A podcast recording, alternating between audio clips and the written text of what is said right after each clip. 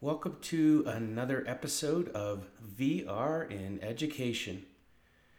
In episode 5, we're going to talk about using VR to instill and inspire empathy.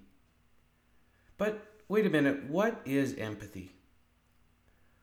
For many, empathy means to accurately put yourself in someone else's shoes or situation and to understand what their feelings and emotions are from their point of view. A great novelist, Mohsin Hamid, once said, Empathy is about finding echoes of another person in oneself. I love that. So, there are many ways to instill and, more importantly, to explicitly teach empathy in our schools. Immersive virtual reality, like the Oculus Rift and the HTC Vive, have the power to transport us into the hearts and minds, and maybe, just maybe even, the souls of others. Thanks to re- the realistic nature of the VR units, we're no longer just watching and listening to the story, we are actually taking part in the story. So, through proximity and haptic touch, VR can ignite our senses and make the story so much more believable. Part of the conflict and the lack of empathy that we sometimes have for others is more us misunderstanding or misconception. We don't always get the other person's point of view. But with VR storytelling, we have the capacity to improve this communication gap. Okay, so how might we do this in our classroom? If you have virtual reality units like the HTC Vive or the Oculus Rift, I've curated three ways that we might use VR to act as kind of an empathy machine, if you will. So, idea number one find an amazing VR stories or documentaries that elicit powerful emotion. Some examples of some really good ones I've seen are firstly, The Pearl. Pearl VR follows a girl and her dad as they crisscross the country, chasing dreams. So it's a story about the gifts we hand down and their power to carry love. And finding grace in the unlikeliest places. This is an Emmy Award winning interactive VR storytelling, and I believe it's also been nominated for an Oscar. So I'll tell you if you don't shed a tear while watching this short documentary in VR, then truly you must be robotic. What we could do in the classroom is after having students view Pearl, then they could watch the non VR version in YouTube and you could have follow up qu- questions comparing and discussing how these two mediums differ. You can find Pearl on the Steam store. Another really powerful one as far as storytelling that I've watched is Clouds of Sidra. And this places you literally in the shoes of someone trapped in an unimaginable situation. So it follows this 12 year old girl named Sidra who lives in a refugee camp in Jordan. This was a UN produced documentary, so it does an amazing job of humanizing the situation.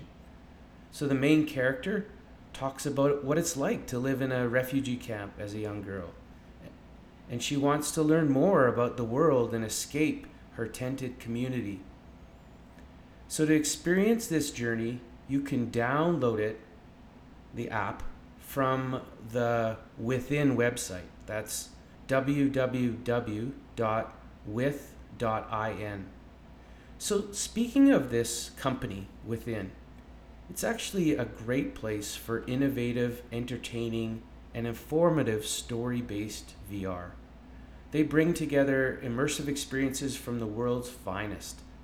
Within was founded by award winning filmmaker Chris Milk, and also he partnered with renowned technologist Aaron Koblin. The company within collaborates with massive multinational companies like 21st Century Fox, Oculus, Google, Apple, NBC, the New York Times, and as you heard earlier, the United Nations. They've also done work with artists like U2 and OK Go. So have a look at their website and browse through the plethora of VR stories that they have there. The second way that we might make VR an empathy machine is through VR interactivities and experiences. So, how do these differ from VR storytelling? Well, in VR interactivities and experiences, you're able to touch things, maybe pick them up. You might have to interact with other people. So, one example of this is called Becoming Homeless. In this immersive virtual reality experience from Stanford University's Virtual Human Interaction Lab, you spend days in the life of someone who can no longer afford a home. You interact with your environment and you attempt to save your house. You protect yourself, hopefully, and your belongings. And more importantly, you're walking in another person's shoes where you're facing adversity as you live with diminishing resources like money, etc. You can find this and download it, Becoming Homeless, in the Steam store.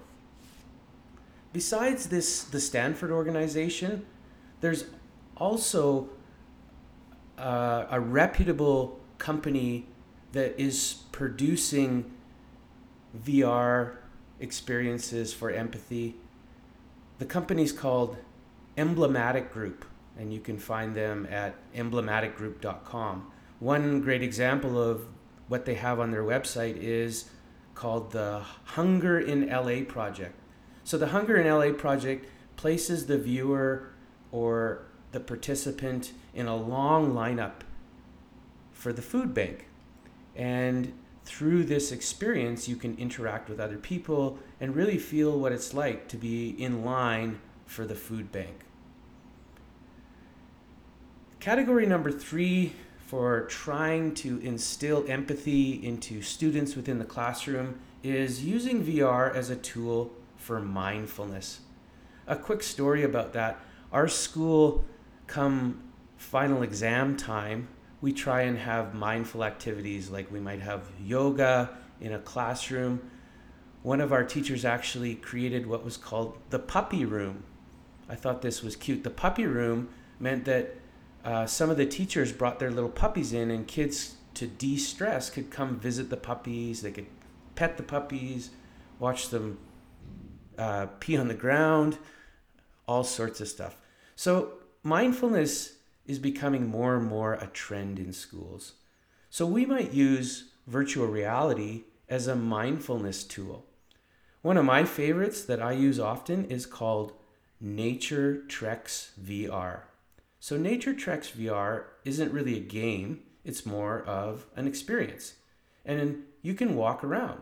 You listen to ambient music and you have amazing visualizations. So as you pass by scenery, you encounter serene, calm animals and wildlife. One would hope there wouldn't be snakes in there. So this is more of an escape into a world of peace, calm, and of course relaxation. You have minor control over the environment, like you can control the time of day and the perception of temperature having thought about that for a minute, I, I doubt many people would change the outside temperature to look freezing out.